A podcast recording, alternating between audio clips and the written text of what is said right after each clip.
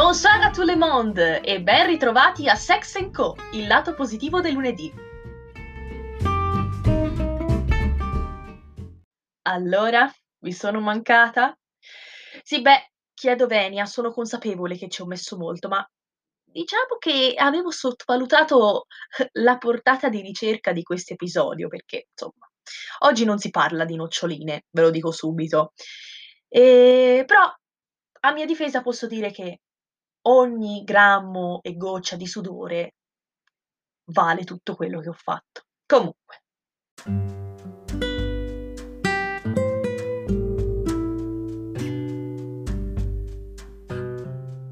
Che cos'è l'amore? Beh, chi almeno una volta nella vita non si è interrogato su questo dilemma antico e sempre nuovo. Io lo confesso, molte volte, e tuttora mi piace continuare a indugiarci. Tant'è che oggi indugeremo tutti insieme esplorando le radici filosofiche dell'argomento.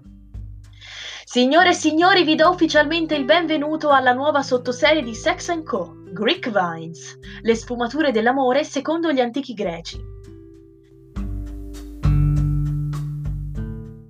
Allora, partiamo dal presupposto che se noi oggi parliamo d'amore, automaticamente pensiamo a quello di coppia. Il che non è errato, ma solo incompleto, dal momento che i greci avevano delineato ben 15 definizioni d'amore, che raggrupperemo così. In primis i tre macroconcetti principali, ovvero eros, filia e agape, e poi i rispettivi sottosignificati. Oggi cominceremo con l'esaminare l'eros e strada facendo vi accorgerete che non è scelto a caso come principio. La definizione di eros in concordanza con il significato e l'uso odierno è la seguente. L'amore nella sua dimensione più fisica e carnale, una forma d'amore sublimata dalla dimensione sessuale e passionale, non necessariamente duratura. Platone vuole che il dio che tutela questo volto dell'amore, Eros appunto, fosse figlio di povertà, penia e ingegno, Poros. Esso infatti manifesta il desiderio egotico del mutuo scambio, un do ut des. Nasce dalla fame e diventa potere d'acquisto di qualcosa che ne plachi la bramosia dei sensi. Per i greci l'amore erotico era legittimo, ma solo se vissuto nella consapevolezza che prevedeva forti limiti. Ok, sulla prima parte presumo siamo tutti d'accordo. Ma prima di proseguire chiariamo un punto per i poco filosofici.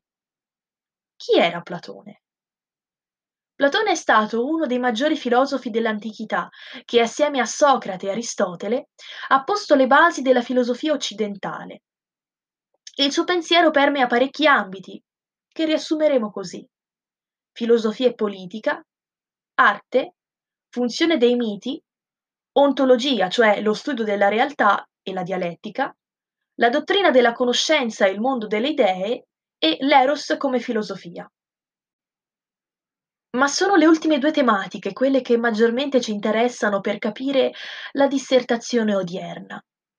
Detta in parole spicciole, Platone credeva nell'esistenza di due mondi. Quello sensibile sarebbe a dire il posto in cui si svolge la nostra vita quotidiana, che altro non è che un riflesso dell'altro, l'iperuranio, o mondo delle idee, un luogo al di sopra del cielo in cui risiede la perfezione di ogni concetto terrestre. E l'eros, come teoria filosofica di ambizione alla verità assoluta, è l'unico modo che l'uomo ha per potersi ergere.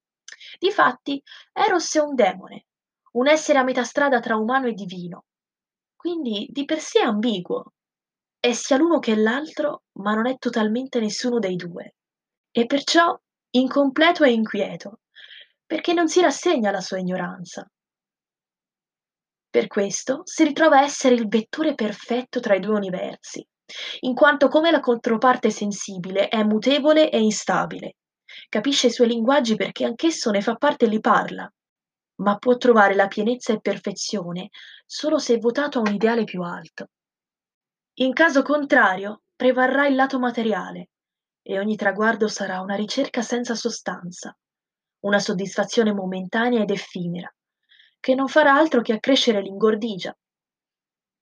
Per metterla sul concreto, io lo chiamo la maledizione del pasticcino, perché siete mai andati in pasticceria nella vostra vita, presumo, e prendere soltanto un pasticcino con tutto il ben di Dio che è lì davanti, beh, capite bene che è un po' una presa in giro, quindi ti soddisfa lì per lì perché è comunque buono. Il pasticcino, se fatto bene, è una delizia, però, cioè, ti fa venire ancora più voglia. Questo è il succo. Devo dire che la definizione di demone mi ha fatto balenare in mente Lucifero del paradiso perduto di John Milton. Storia vera a parte. Ma se consideriamo la componente romantica sotto, possiamo dire che è un antieroe titanico, che seppur in fondo conscio della sua eterna disfatta, per orgoglio e distruttiva ostinazione sprofonda fiero nel suo baratro. Posto quanto detto, è doveroso aggiungere che la sola volontà non è sufficiente per innalzarsi. L'amore deve essere necessariamente corrisposto. Quindi, più che ascensione si tratta di convergenza, da latino cum vergere, che vuol dire volgere insieme. Ora, visto che è anche in tema, permettetemi un piccolo inciso, visto che di recente è uscita la nuova serie ispirata alle Wings, che opinioni a parte, lo so che sono le più disparate e, e, e discordanti, però soprattutto se avete visto la serie originale, cioè io ho imparato la parola convergenza grazie a loro, eh? cioè, poi dicono che i cartoni non servono a niente, però andiamo avanti.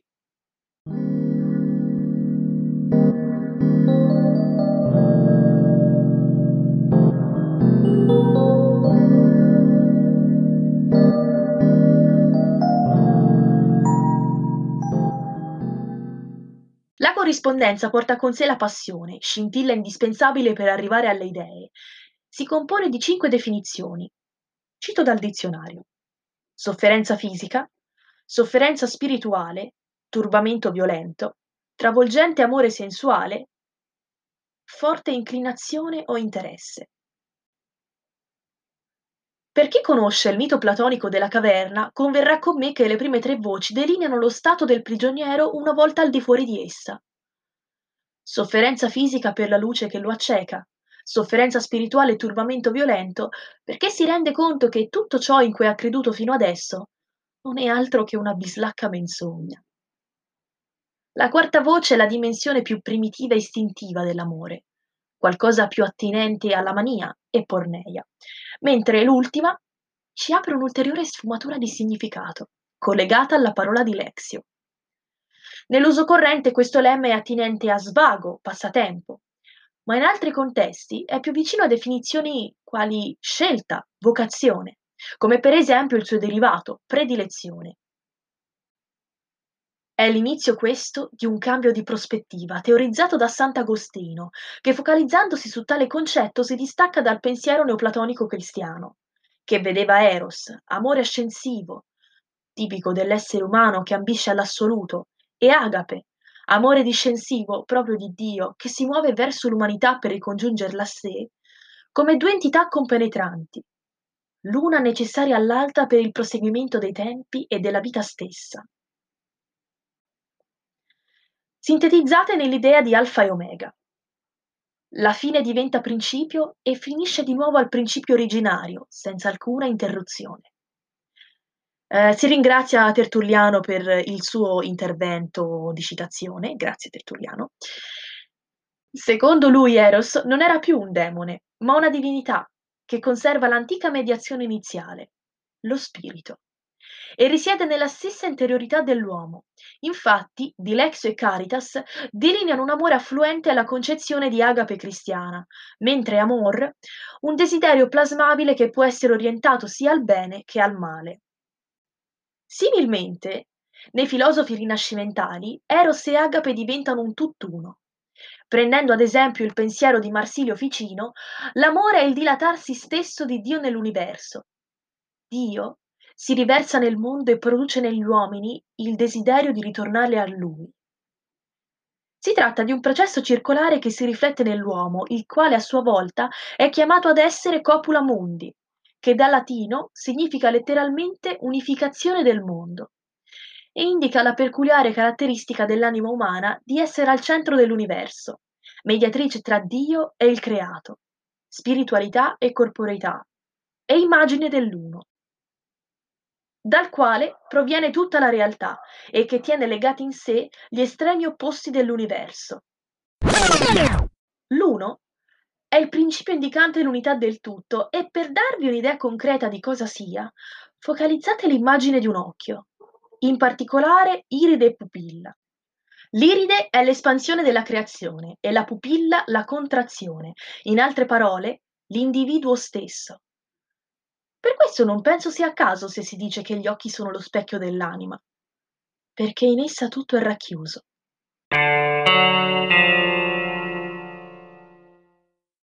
Legatura degli estremi contrari dell'universo. Alfa e Omega. Sintesi degli opposti. Tutto torna. È proprio per questo che adoro la filosofia, perché nel suo apparente astruso parlare di fuffa, di niente, rileva e struttura un perfetto ecosistema di logica e concetti, dando risposte più che soddisfacenti ai grandi perché dell'esistenza. Per chi mi ha seguito fino ad ora si sarà reso conto che le tematiche all'incirca sono quelle, ma ciò che le rende uniche è l'apporto personale di ogni filosofo, che arricchisce la teoria di base illuminando prospettive nuove. Facciamo un esempio. Nel simposio Platone, parlando nel personaggio del medico Erissimaco, dice che l'eros non risiede solo nell'anima degli uomini, ma anche negli oggetti e in tutto ciò che esiste. Favorire in ogni corpo la bellezza e la salute è compito della medicina, e ciò è possibile solo eliminando la discordia tra gli elementi. Freddo caldo, dolce amaro, asciutto umido.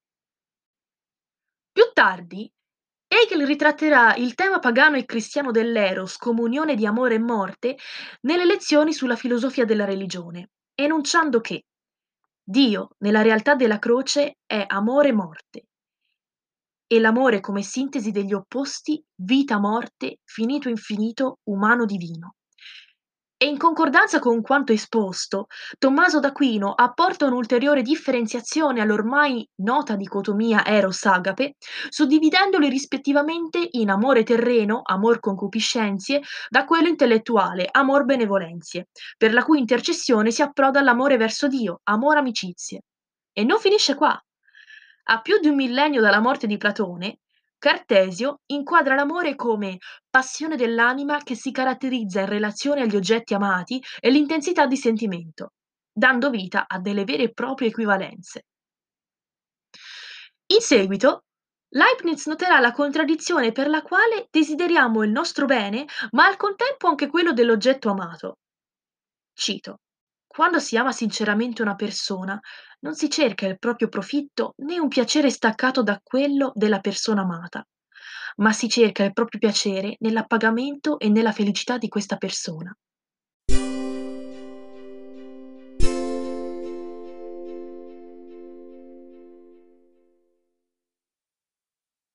In questa full immersion filosofica e ontologica non ho potuto fare a meno di constatare la logica di una sottigliezza molto molto interessante. Le parole sono vita. Rappresentano un concetto e inquadrano la realtà, ma sono anche definizione di visione umana e come tale non esente dall'errore. Capiscono il significato, possono anche cogliere la profondità, ma non sarà mai totale. Qualcosa sarà sempre tralasciato, o per mancanza di comprensione o per non averlo proprio colto nell'insieme sfuggendo ai parametri di giudizio umani. La parola verbo deriva dal latino verbum, che sta appunto per parola. Dove voglio andare a parare, direte voi? Beh, nel caso siate cristiani o semplici avventori di una chiesa ritrovatisi casualmente alla messa domenicale, avrete sentito sicuramente dire il prete parola di Dio. Ma, ma non vi siete mai chiesti il perché di questa formula? Io sì. E penso che la motivazione sia questa. La parola di Dio rappresenta la perfezione assoluta, racchiude ogni cosa.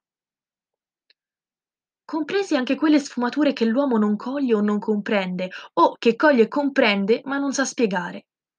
È totale, omnicomprensiva. È l'equazione segreta della natura dei pitagorici. È sì l'alfa e l'omega, perché è essere, causa sui, sussiste in sé e per sé. Ma è anche pi greco, infinito segreto crittografato. Beh, perché dico questo? Perché questa illuminazione mi è venuta guardando un film, o meglio la clip di un film, in cui gli alunni chiedevano al professore: "Ma perché si studia il pi greco? Perché si si studiano le equivalenze? Io quando vado a fare la spesa mica alla cassa mi chiedono: "Sì, guardi, per la sua spesa mi deve radice di pi greco al quadrato". Non è possibile. Il professore gli fa capire che in realtà i concetti matematici sono concetti astratti, ma proprio per questo nella sua interezza, cioè nel nel loro presentarsi a pelle, non servono. Ma il bello è che ognuno deve trovare il proprio significato, deve adattarli a se stessi e in questo modo farli propri ed usarli nella vita quotidiana. Quindi è chiaro che la cassiera non ti chiederà mai come importo della spesa radice quadrata di pi greco. Però potrebbe esserti utile per capire tante altre cose. E beh, lo dice una che di ca di matematica non ci capisce veramente niente, però mi sono accorta che alla fine ha il suo perché. Dicevamo la parola umana è tangibile, imperfetta, non assoluta, ma esistente. Ex sistentia. Latino ovviamente. Ricevere l'essere da un altro, quindi variabile dipendente. Può spaziare nello scibile, ma con dei limiti, determinati dai propri sensi e da ciò che è ad essi precluso. Ma chi lo stabilisce veramente questo bando? Ce lo autoimponiamo per ragioni etiche o chiamiamo conoscenza divina quella che sfugge dalle nostre mani come sabbia perché non riusciamo a farla nostra? Procedendo verso l'età contemporanea, infine, si ritrovano elementi e concetti già trattati, che vengono rispolverati e analizzati da ulteriori angolazioni. Va detto che i diversi pensieri dipendono anche dal contesto storico dei singoli filosofi. Infatti, come è ben noto, questi ultimi due secoli sono stati più funestati da guerre, pestilenze e dittature. Quindi si capisce se un Sartre mi dice che uno scambio d'amore non potrà mai essere autentico, perché mai due creature finite potranno raggiungere l'infinito? O un Russell, affiliato al razionalismo, antiteismo e neopositivismo, che descrive in chiave empirica il superamento dell'amore, inteso come romantico, mettendo in luce le sue conseguenze sociali, morali e politiche. La fiducia o sfiducia nel futuro condizionano per forza il pensiero filosofico e questo viaggio lo ha provato. Si passa da un incondizionato ottimismo greco-classico e rinascimentale a una transizione moderna, per finire a un pessimismo contemporaneo. Ecco perché come tema l'amore fa tuttora discutere, perché non ha una risposta univoca, suprema. Tutte possono essere considerate esatte. E non solo, se ne scopriranno sempre di nuove e la ricerca non avrà mai un termine ultimo. L'amore, in ogni sua declinazione, è la forza motrice dell'universo. Fintanto che l'uomo sarà alla stregua della sua definizione totale e incarnazione perfetta.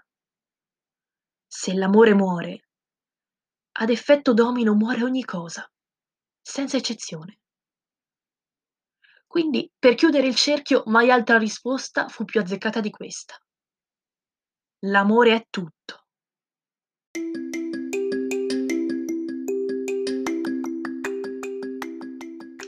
Bene, eccoci di ritorno, mes amis, da questa prima parte di Odissea ai confini del sentimento. Allora, che ve ne pare? Beh, sono consapevole che potrei essermi invischiata in qualcosa di più grande di me e magari un professore di filosofia potrebbe aver da ridire per eventuali inesattezze. Ma io non sono qui per fare accademia, ma per fare divulgazione e introspezione. E poi, come già detto, la filosofia mi affascina un sacco e non ho assolutamente voluto esprimermi da dire la mia. E poi c'è, a breve San Valentino, quindi ci casca proprio a fagiolo. Restate connessi per i viaggi a venire e mi raccomando, seguite la nostra pagina Instagram e il nostro sito internet per non perdervi nessun contenuto. Io vi auguro un buon proseguimento e ci vediamo alla prossima. Segui Unifichiamoci Podcast, letteralmente la voce degli studenti su Spotify e Amazon Alexa. A bientôt chérie!